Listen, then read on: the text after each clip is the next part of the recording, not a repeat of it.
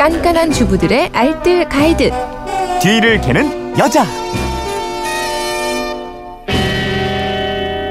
꼭 필요한 정보가 가득 들어있던 뒤를 캐는 여자 곽지연 리포터와 함께합니다. 어서 오십시오. 네, 안녕하세요. 예.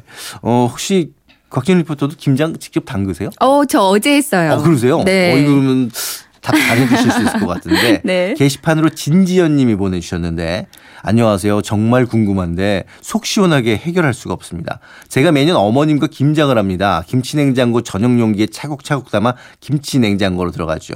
몇 개월 후 김장 김치를 꺼내 먹는데 매번 김치 메뉴에 흰 곰팡이 비스무리한 게 쫙 끼어 있습니다. 김치를 싱겁게 담그면 낀다고 해서 어느 해는 짜게 담갔는데도 역시나 흰 곰팡이가 피었습니다. 대체 왜 그럴까요? 어찌하면 흰 곰팡이가 안 피게 맛있게 다 먹을 수가 있을까요? 올해도 흰 곰팡이가 무서워서 아직 김장을 못하고 있습니다. 정답을 알려주시면 정말 정말 감사하겠습니다 하셨는데 어, 이 김치 위에 흰 곰팡이 이거 왜 그런 건가요? 네, 김장을 못 어. 담그고 계시다고 하셨어요. 그러니까 이발 빠르게 흰 준비가 곰팡이 왔어요. 예. 이제 김치의 겉표면에 생기는 곰팡이 같은 그 흰색의 막. 네네. 물기가 많은 발효성 식품이 공기와 접촉할 때 생기는 골마지라고 골마지. 하는데요. 예. 김치가 익는 과정은 이렇습니다. 음. 이제 김장할 때 어, 배추가 절여지면 배추를 씻고 속을 버무려서 사이에 넣고 예쁘게 오므린 다음에 이제 차곡차곡 담잖아요. 네. 채소들에 묻어있던 대부분의 미생물은 소금 절일 때 다 죽어요. 음. 근데 염분에 잘 견디는 유산균, 젖산균은 남아서 이게 이제 김치를 익히거든요. 네. 김치에 사는 유산균들은 낮은 온도를 좋아하는데 어. 염분에는 견디면서 네. 산소가 있으면 오히려 죽게 됩니다. 아, 그렇군요. 그래서 왜 어머님들 보면 김치도 이렇게 무서운, 왜 무섭대? 무거운 돌을 갖다. 무거운 돌을 갖다 이렇게 꾹꾹 눌러서 담아서 공기를 이렇게 빼내는 거군요. 네, 맞습니다. 그러니까 유산균들은 천천히 번식을 하는데 음. 이게 이제 김치 발효, 김치 특유의 맛과 향을 내거든요. 다른 미생물들은 힘을 못 쓰고 유산균들만 판을 치다가 이런 상태가 얼마 지나면 쉬어지면서 네. 이제 유산균들이 맥을 못 쳐요. 음. 이제 다른 꼼짝 못 하고 있던 숨어 있던 세균들, 이제 곰팡이나 효모들이 이때부터 이제 득세를 하게 됩니다.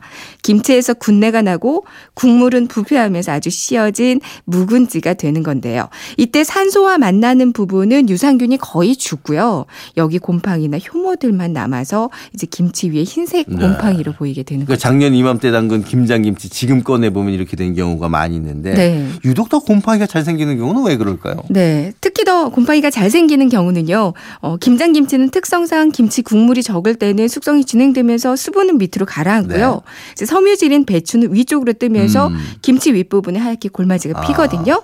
김치가 국물에 푹 담겨 있지 않은 경우 이렇게 골마지가 잘 아, 피게 그렇군요. 되고요. 그리고 밀봉을 제대로 하지 않아도 그래요. 이 음. 김치통의 뚜껑이 제대로 닫히지 않았거나 아니면 물 묻은 손으로 김치를 꺼내다가 물이 살짝만이라도 들어갔다. 아? 모두 골마지가 빨리 피게 음. 됩니다. 그렇다면 이 곰팡이 피는 걸 좀 최대한 늦추기 위해서는 어떻게 하면 될까요? 네, 일단 김장할 때 김치를 김치통의 70% 80% 정도만 네. 담아주세요. 김치 국물에 푹 잠기게 하는 게 좋고요. 먹을 때마다 꾹꾹 눌러줘야 하는 거 이거는 아마 다들 이렇게 음. 네네. 하고 계실 거예요. 또 공간이 생기지 않게 포기를 엇갈아가며 어. 차곡차곡 채워넣고요. 우거지로 덮어주는 게 곰팡이 피는 아, 걸 최대한 그렇군요. 막을 수 있는 방법입니다. 또 한 가지. 음. 요즘 절임 배추를 많이 사용하다 보니까 우거지가 많지 않아요. 그래서 비닐로 대신 덮어주시는 뭐 분들이 많죠, 많이 예. 있는데요. 근데 이거보다 더 확실한 방법이 김장용 비닐을 이용하는 겁니다. 그러니까 김치통 안에 바로 김치를 네네. 넣지 않고요. 어. 김장용 비닐을 넣고 그 비닐 안에 김치를 아. 넣고 이제 꽁꽁 싸매서 익혀주세요. 먹을 때마다 좀 귀찮긴 음. 한데 그래도 비닐을 열고 다시 꽁꽁 싸서 보관해 주세요. 그럼 골마지 안 끼고 음. 끝까지 맛있게 드실 수 골마지가 안. 낀다면 뭐 그 정도는 감수해야죠. 네. 근데 골마지 낀 건 이거 버려야 됩니까? 어떻게 합니까? 보통 하얗게 골마지 생기면 보기에 좋지 않고요. 왠지 좀 찝찝한 느낌도 들고 그래요. 네. 하지만 현재까지 골마지의 유해성은 음. 그 보고된 바가 없다고 합니다. 네. 공기와 닿는 김치 표면에만 존재하기 때문에 그 부분만 걷어내고 드시면 건강상으로는 아무 문제가 없다고 음. 네. 하는데요.